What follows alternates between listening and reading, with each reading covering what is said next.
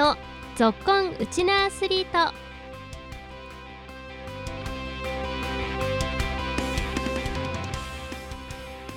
皆さんこんにちは。ラジオ沖縄アナウンサーの杉原愛です。この番組は学生スポーツからプロスポーツまで県内で活躍するウチナアスリートを全力で応援しようという番組です。先月からこの番組では今年開催されるバスケットボールのワールドカップに合わせて特別バージョン。沖縄バスケットボール特集。沖縄バスケヒストリーをお送りしています。沖縄のバスケットボール界を牽引されてきた指導者の方々の人生などにフォーカスを当ててインタビューをお送りしています。今日も15分間お付き合いよろしくお願いします。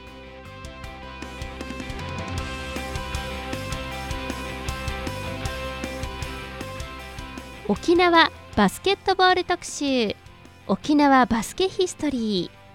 第2弾は辺土名高校時代の浅戸幸雄先生の教え子でもある金城バーニーさんと金城健さんのインタビューの模様をお送りしています。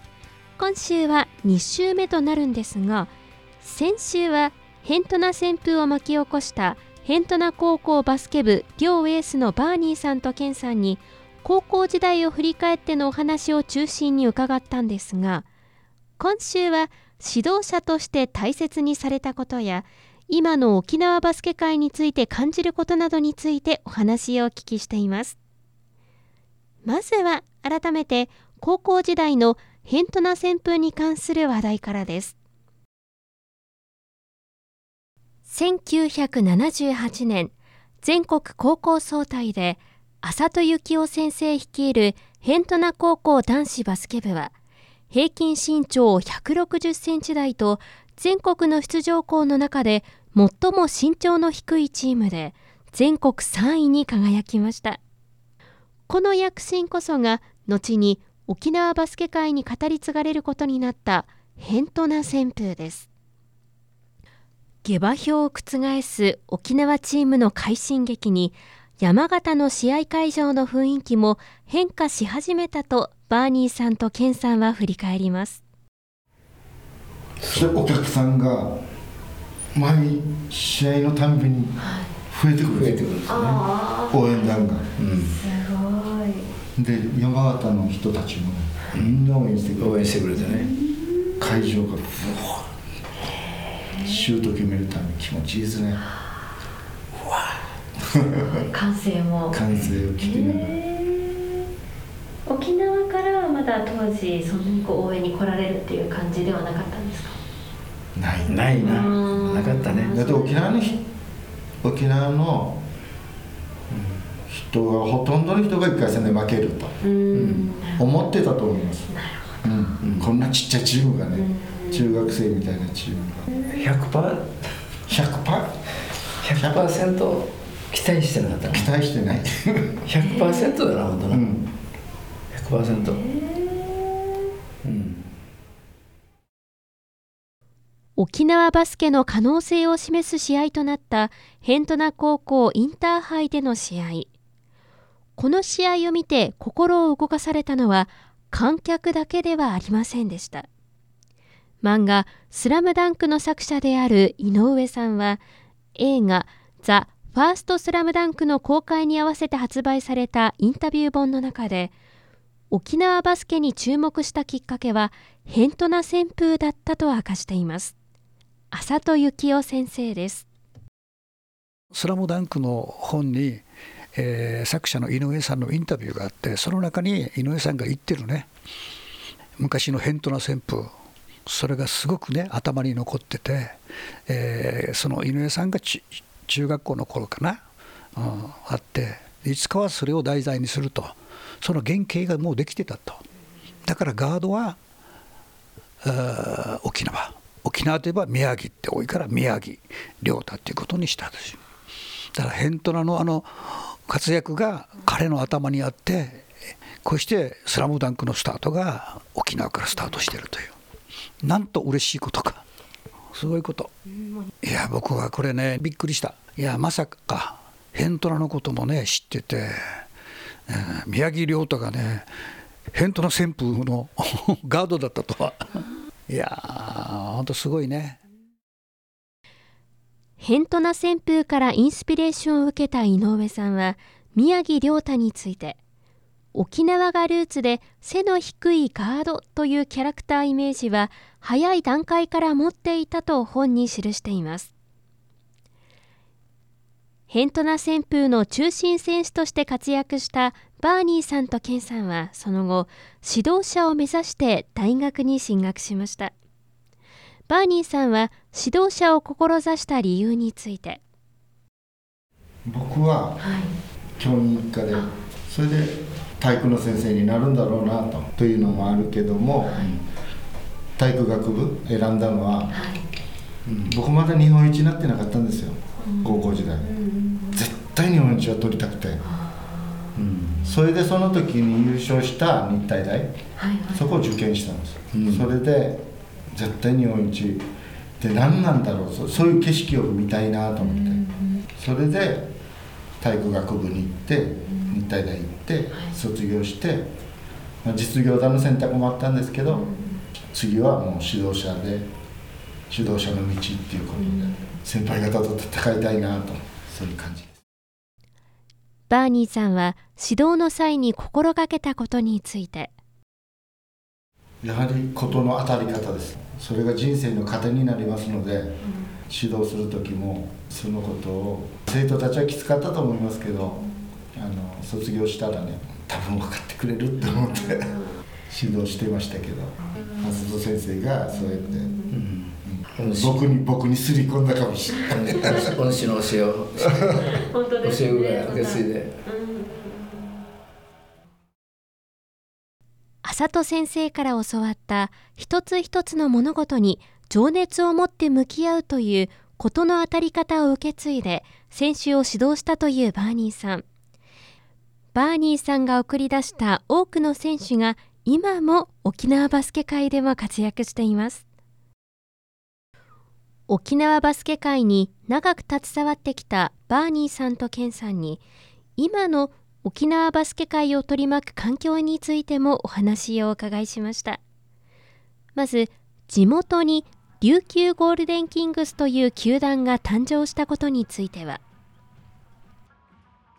いやもう待ってましたって感じ、うん、沖縄にプロチームができるなんてね、だってそれできるまではこう B リーグができるまでは内地の実業団が沖縄に来て例えば日本交換対松下電器とかそういう感じでそういう試合を見てすごいなと思いながらすごいなというより大きいな大きいなって、うん、もうスキルはすごいんですよ昔の人たちも、うん、すごい上手な人がいっぱいいて。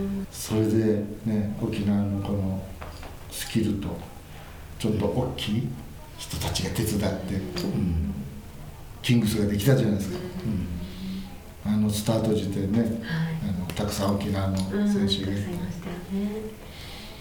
それで強かったので、うん、そこから、やっぱり憧れますよね、沖縄の先輩方がコートに立ってるっていうそうですよね、やっと来た、こう今バスケやってる子どもたちにとっては本当にこう目標がもう近くなって分かりやすくなりましたもんね。うん。うん、僕らが浅田先生を見てシュートすげえとか思ったような感じで、そうそう。すごい人っていうのを間近で見れる身近に見えるからね間近でね。身近だしね。それも強い、うん、そうですね、うん、確かに。アリーナがある。沖縄アリーナ最高ですね。本当ですね。あのアリーナの力は大きいですよ。最高ですよね、この環境はね。本当ですよね。これ以上にない環境で、今なお発展を続ける沖縄バスケ界お二人は沖縄でバスケを続ける子どもたちが増えてほしいということも願っています。全国ではミニバスケットとか少なくなってるけど、うん、沖縄すごいんですよチームが、ね、この前もミニのオールスター見に行ったけど、やばいです。うんもうまだ。もう岸本以上の選手、うん。あ富樫になりそう、うん。川村になりそう、この子たちが沖縄の中で切磋琢磨してほしいな。修学からねまたうん。移動したりする子もいるもんですから、もったいない。もったいないね。非常にもったいない。うん。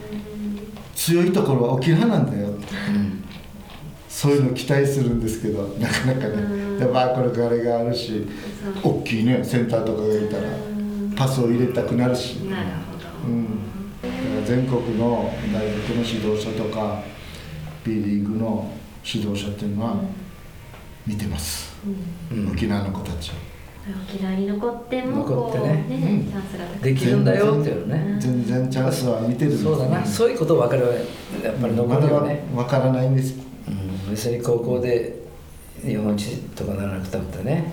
内地行ったら伸びる、そうではないです。強い選手と切磋琢磨することが技術のやっぱりつながるんですね、やっぱり指導者もね本人もそういうところが分かってくれたらそうやってほしいですね、そうだな。そしたら高校のレベル沖縄の高校のレベル分かってね。確かにそうですね。その人たちがまた大学でまた頑張ってね出てくるっていう、今でも沖縄から行ったガード陣フォワード陣 B リーグで活躍してるじゃないですか、キングスだけではなくて他のチームにもたくさんいるので。